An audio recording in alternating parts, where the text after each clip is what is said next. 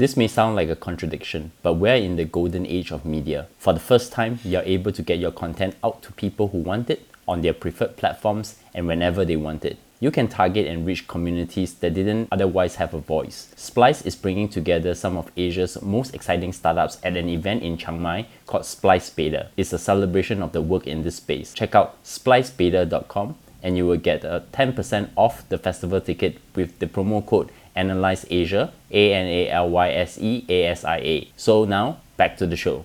Hi, I'm Bernard Leong, and you may know me as the executive who thinks about the media business across Asia all the time. And in my spare time, I want to know what VaynerMedia is actually doing with their digital marketing in Asia Pacific. You're listening to Analyse Asia, the podcast dedicated to dissect the pulse of technology, business, and media in Asia. And today I have Jeff Nicholson, Chief Media Officer of VaynerMedia, and we have actually met previously. And I, since you are passing by Singapore again, I thought maybe we should have a conversation this time around. Thank you so much for having me. I appreciate it. Yeah, and you have been instrumental in terms of figuring out how VaynerMedia itself is actually expanding into Asia Pacific. And for all of you audience out there, your CEO and founder, Gary uh, Vaynerchuk. Yeah, Gary Vaynerchuk, very well known for the author of a few good books. I think Crush It and recently Crushing It. That's right. Have actually been on this podcast, and we have a couple of meet gatherings and discussions about the Asian market and Jeff being the chief media officer, and I, I, like to always hear his take in terms of thinking about the space. How does chief marketing officers out there thinking about digital content marketing? So I thought I should get you on the show. But before that, I need to get to know you better. So how did you start your career? Yeah, so I started my career right after business school in finance. So wasn't advertising and marketing. Went into finance. Uh, really followed my brother. So my brother worked at at the time Mellon Financially. Now works at Bank of America. Really just fell into finance based on being good at math. And so the first year of my career was navigating a finance world that I really didn't enjoy. And so from that, I got a chance to run ads at iProspect, which really changed my entire life. Probably two to three weeks in at iProspect, I think I was employee number 74 and number 75. I fell in love with running ads on Google and the concept of having control of hundreds of thousands of dollars, if not millions of dollars at a young age and writing creative and being the analytics person and managing the client's expectations was such a dynamic offer and something that really I just got addicted to. And I've been doing it ever since. And it's interesting because usually when people think about chief media officer, they usually think about them being a lot more on the creative side, a, a lot more about being artistic. And, and from the way you described the start of your career, it's very numbers driven and it also aligns with what is going on in the digital world. That's right. Yeah, so for me, I was always much more on the analytics side, performance marketing, DR marketing, whatever term or label you'd like. I really looked at everything as business outcomes. So for me, whether you're going for awareness or honestly profit, you're still going for KPI. And I always went data first, but had a huge appreciation for creative and the nuance of culture and you know geography and language and so i think if you have an appreciation but attack that from a numbers perspective in today's day and age it's going to be an advantage how do you eventually come to become the chief media officer of VaynerMedia? yeah, so I was working at a company called Social Code, which was a very large spender on Facebook at the time, working with a variety of the Fortune 100 in North America, and just decided I really needed to change. My best friend had found the business, we had worked there for a while, and I actually asked to, to meet Gary. I was considering working at Google, Oracle, a few other large scale companies, and met Gary at 10:30 at night, I think on the Upper East Side in New York, and we bonded within 10 minutes. And I really didn't consider working anywhere else after we talked. And, you know, we're four years later, and I'm very happy I made the decision. What was it that attracted you? The vision, the way how you all think about digital marketing in general? Yeah, I mean, I hate to say this because Gary's going to listen to this, but uh, it was him.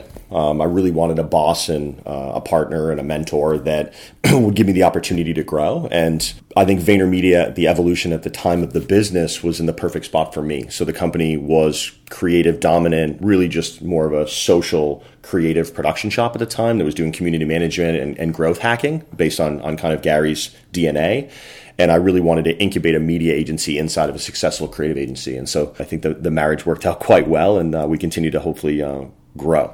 I want to know this. You have, you have a very interesting career journey. You started from the finance and then move into now digital media. Mm-hmm. What are the interesting career lessons you can share with my audience? I would say the first one is that your dream job may be something you've never heard of. For me, I love my job every day and I never knew it existed. The ability to manage investments for large scale and small scale businesses and have a huge impact on the growth, whether it's their organizational structure, whether it's the people at the company, whether it's the processes. Honestly, never thought I would get the opportunity. So I think most of the time I tell people to explore as much as possible in the business world and try to find what you do like. The main topic of the day is about VaynerMedia in Asia Pacific. Yep. And also, I want to hear your thoughts on trends in digital marketing and how do you deal with brands etc in this region so i want to first of course get my audience to know VaynerMedia so can you briefly introduce VaynerMedia in Asia and what is its current vision and mission globally? Yeah, so VaynerMedia is a global marketing organization. Its goal is to be the best human based organization on the planet. Gary believes in being a HR and human first organization, and that means that you should have empathy for your coworkers and really invest in the people and curate people's careers. And if you're people first, then I think your product's going to be great. I would say, from a marketing perspective, our belief is that everything at least should be under one roof or have an appreciation for each of the disciplines you need to be successful in today's world. And so we're set up where creative, media, strategy all sit on one team and work together for the client's KPIs. And so I think if you focus on measurement around what the client's trying to achieve and you remove ego, what you come out with is a great product. And we write, we try to be transparent. We try to be as efficient as possible in supply chain. Um, we try to make sure our clients are educated. And I think our differentiators in the space really set us apart from a lot of the large scale holding companies and even some of the, the, the big independents. I spoke to Gary uh, one and a half years ago, and I think you all have a very serious intent in terms of entering into Asia Pacific. I think as you start to enter the market, and I know you have been making frequent trips to Asia and to really understand the market, what are the challenges or to deal with the needs of clients in Asia Pacific, or maybe the first approach was actually starting from your clients in the US and then move into the region? Yeah, so we're doing both. So we both have regional clients that we've signed already, as well as working on some of our what I call extensions of global clients. And I think both uh, are going to be successful. I would say the the challenges up front are honestly just the market nuances. I think understanding and navigating uh, Southeast Asia, the different nuances you need on creative and language, uh, along with kind of the platforms that you need to operate on. We need to make sure that we have an appreciation for that. I think the the nice thing is we're bringing talent from all parts of our organization to Asia, as well as kind of a combination of, of local hires as well. The other big kind of advantage we do have is we have a lot of global partners already, given the scale and partners that we do play with. When you start to think about Facebook and Google and Amazon, they're already very much entrenched in a lot of the markets in Southeast Asia, and that's a huge advantage for us as we're very tight with those partners. Do you find that their needs in the local markets are also driven by the more localization and less of how they were viewed globally? Honestly, I think the biggest driver is just consumer change and the mobile phone. I think how you purchase media across the globe is actually pretty standard. I always tell people if you're buying whether it's a brand, a vertical, a category, or a geo, 60 to 75% of the foundational success of what you do in media execution is agnostic to any of those things. And so I think if you have a very strong foundation in core, your ability to jump markets and actually be successful while translating the extra 30% and the nuance and, and kind of the, the match to that market and the brand and, and what they're looking for, you can move a lot quicker than the competition. And I also understand that uh, Media has been a very customer driven company. Mm-hmm. So I, I'm very curious to know when it comes to digital marketing and branding, and given Asia is still at its very nascent stages of going into building their own brands. What are the expectations like? I think they vary greatly. I think I've seen some regional clients that are really at step one, as I call it, just trying to understand what they should be doing as foundational success. Um, and that's whether getting their listings up on their brick and mortar stores on Google Maps to understanding the basic campaign management systems on Facebook to realizing how they want to manage their CRM. And I think anything from that to large scale global enterprises, they're trying to figure out how can they take toolkits or their playbooks from other markets that are being successful and starting to deploy those in each of the markets and go more customer centric or, you know, what we call personalization at scale. And so I think it really depends on the evolution and the education of each business. What we try to do, to your point, is be customer first, understand where their business is, and then try to move them forward with a very simple learning agenda and making sure that they know each of the steps along the way and they won't reiterate those steps in the future.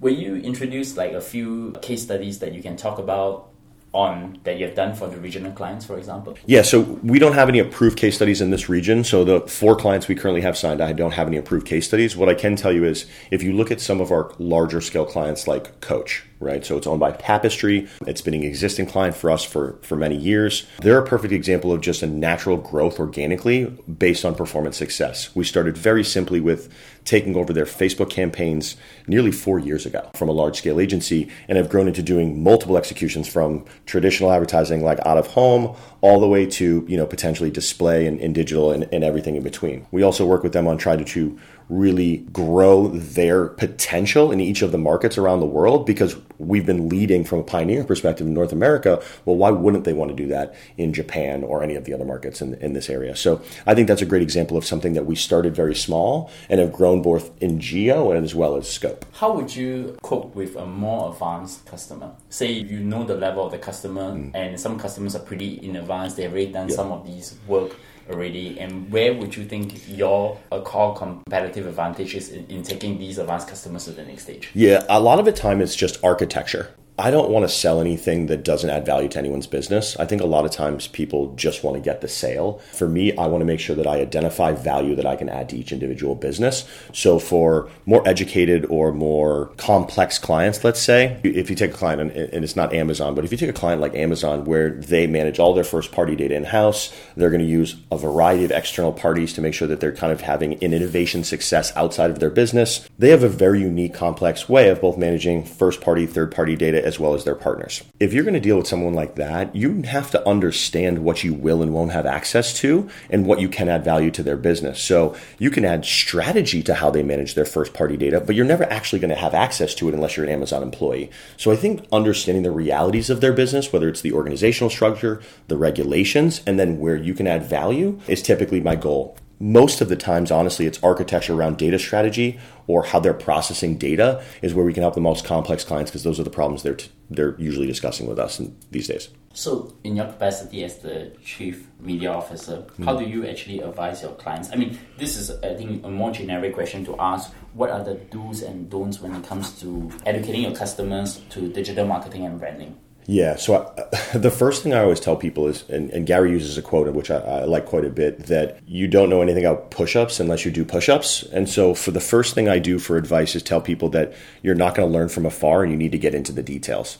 I have the benefit of running ads for many years of my career and doing reporting and reading analytics. And, and I think a lot of the time I tell executives that haven't run campaigns and never touched any of the knobs and the tools that they need to take a day and just log into Google and look at reporting and understand the definitions and understand how you actually are purchasing media from these inventory pools and just how it operates at a, at a tactical level to give them more perspective on how they then want to navigate for their business you know, we talk a lot about chief media officers, chief marketing officers, and, and there's a lot of different kind of opinions. For me, it becomes how are you navigating your brand in today's ecosystem? And if you don't understand an ID graph or how a DMP works, or honestly, the understanding of whether you need an ad server or not and where your business sits in the evolution of your growth, well, you're going to have a huge problem navigating today's ecosystem because classically none of those things were you know any of the problems you had to deal with you know 15 years ago mm. say you have the architecture in place would you think that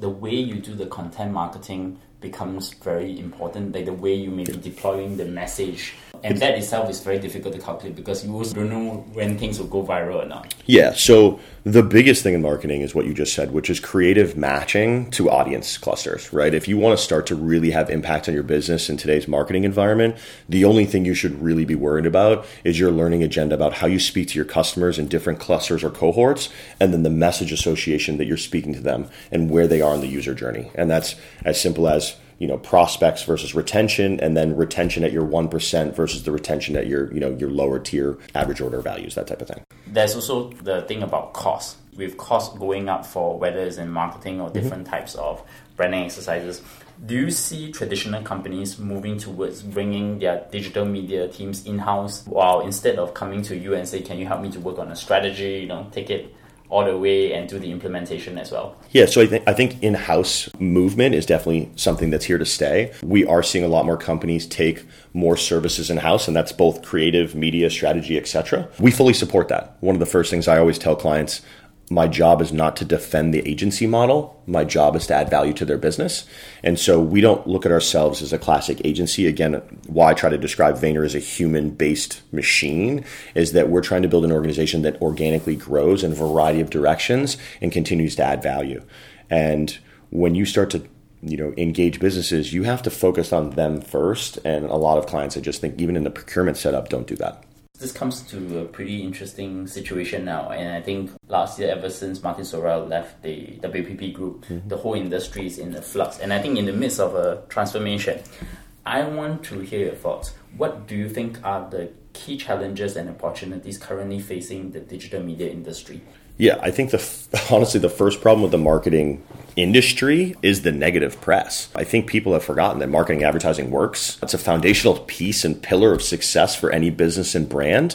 And I think far too often there's a negative connotation on the industry. And I, and I really don't enjoy that. So I think first we need to make sure that we're focused on creating an industry and, and businesses that are focused on creating great talent that add value to businesses and operate in, in fair practices that are great for both parties.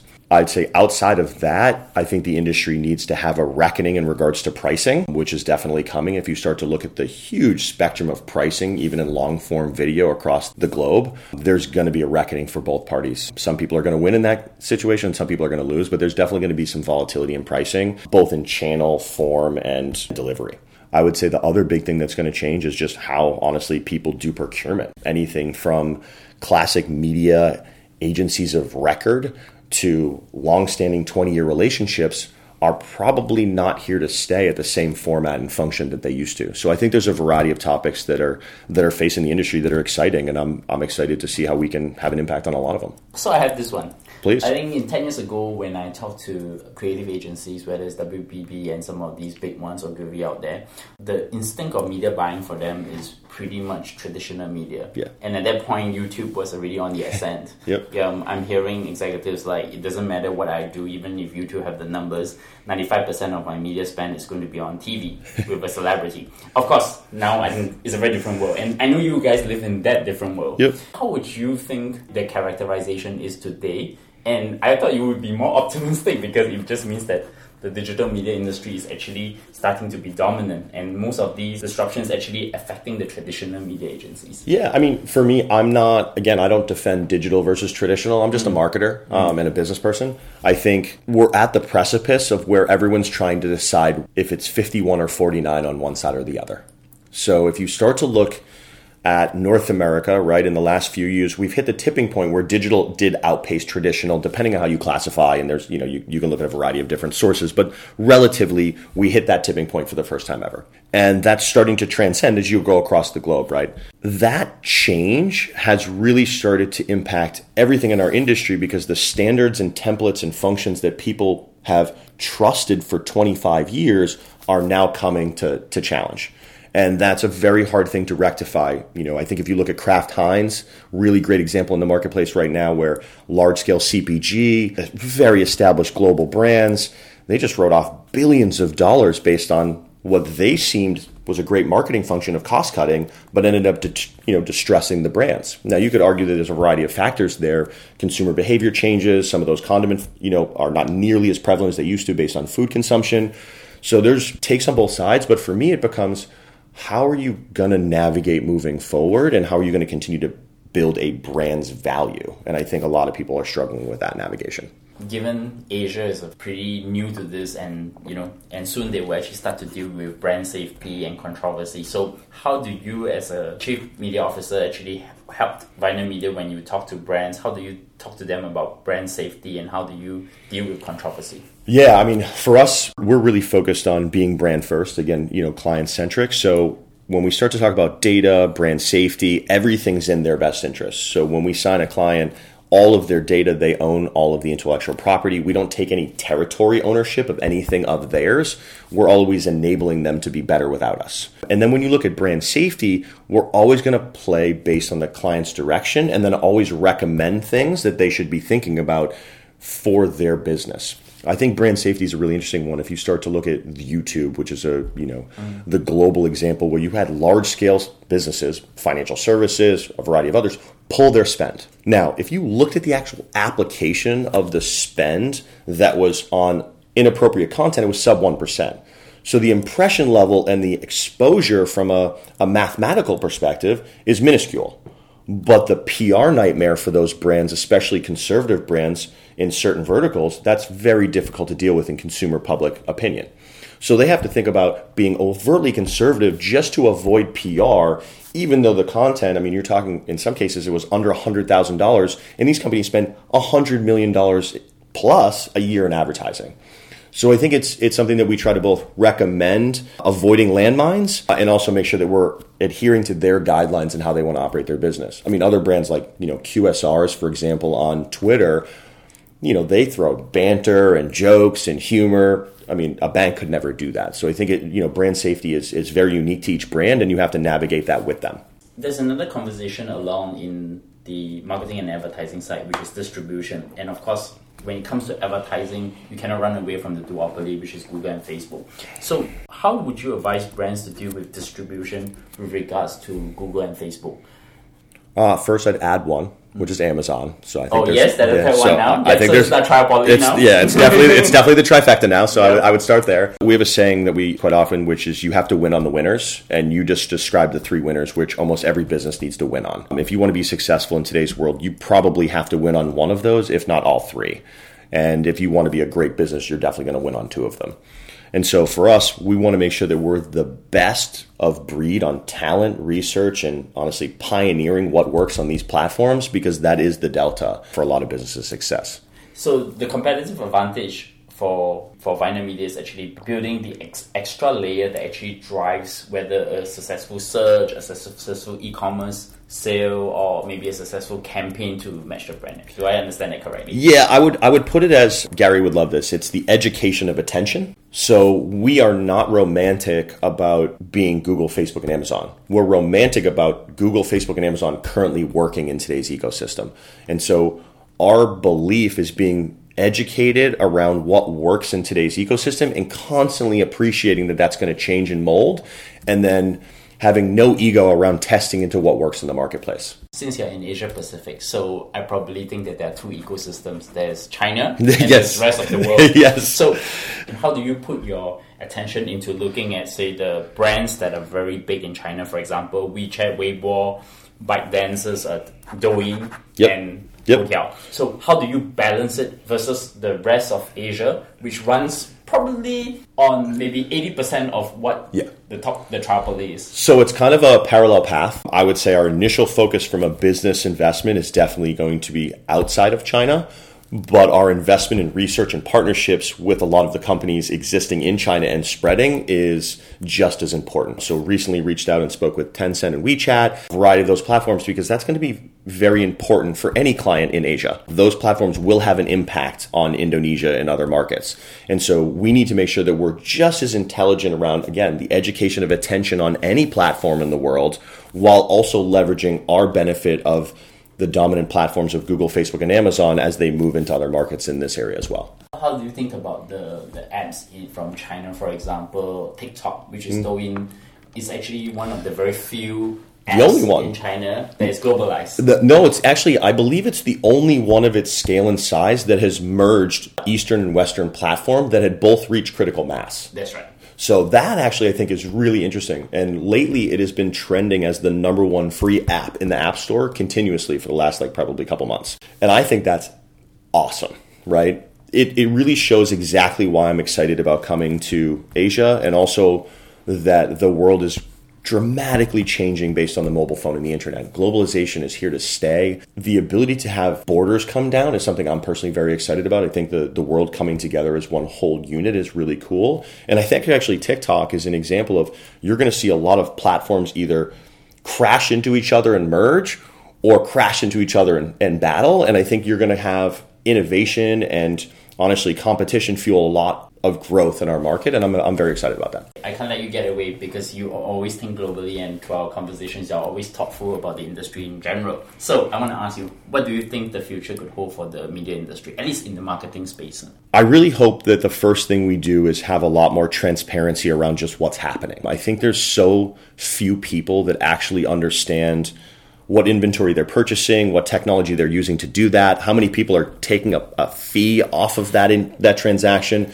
And so the thing I hope the most is that a lot more people get educated on what's happening for their brands and their investments, and that fuels an improvement in the space around how people operate, and so that they go back to focusing on building brands and adding value and not arbitraging ad tech fees. That's a very good food for thought. So Thank you. Jeff, many thanks for coming on the show, and it's good that we finally have this conversation here in public. But in closing, I want to ask you a question. Can you recommend book, movie, podcast, or something that has recently made an impact on your work and personal life? So you gave me a few examples earlier, and I was been thinking about this as we were, we were talking. So I'm going to use something that I do for content, and it's called reviews of reviews. Okay. I find it fascinating that you can go on Amazon or other other sites and read consumer reviews of products. And people very often, even at their own brand, I find won't read their own reviews of their products.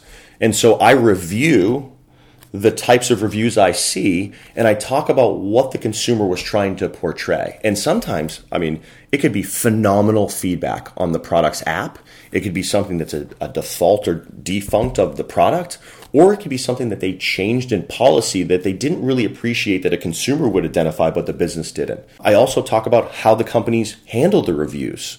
Do they respond? What do they say? How often do they respond? And so I think the thing I would advise people to do is take advantage of the information that's out there freely available and specifically around reviews because consumers telling you how they feel about products, either yours or your competitors, is one of the biggest advantages that you could use that almost no one does. In fact, it is the most quickest way to construct a customer profile. That's right. There's a very good photo. How do my audience find you? they find me at Jay Nicholson. My handle is the same on Twitter, Instagram, etc., and VaynerMedia.com. And again, thank you for having me on the show. And you can Google me at Bernard Leong. You can find us on iTunes, Stitcher, SoundCloud, Acast, Castbox, Himalaya, and Spotify. And of course, drop me your reviews and give us a five star rating on iTunes or a star on Overcast, Pocket Cast, or subscribe to us on all the other available platforms.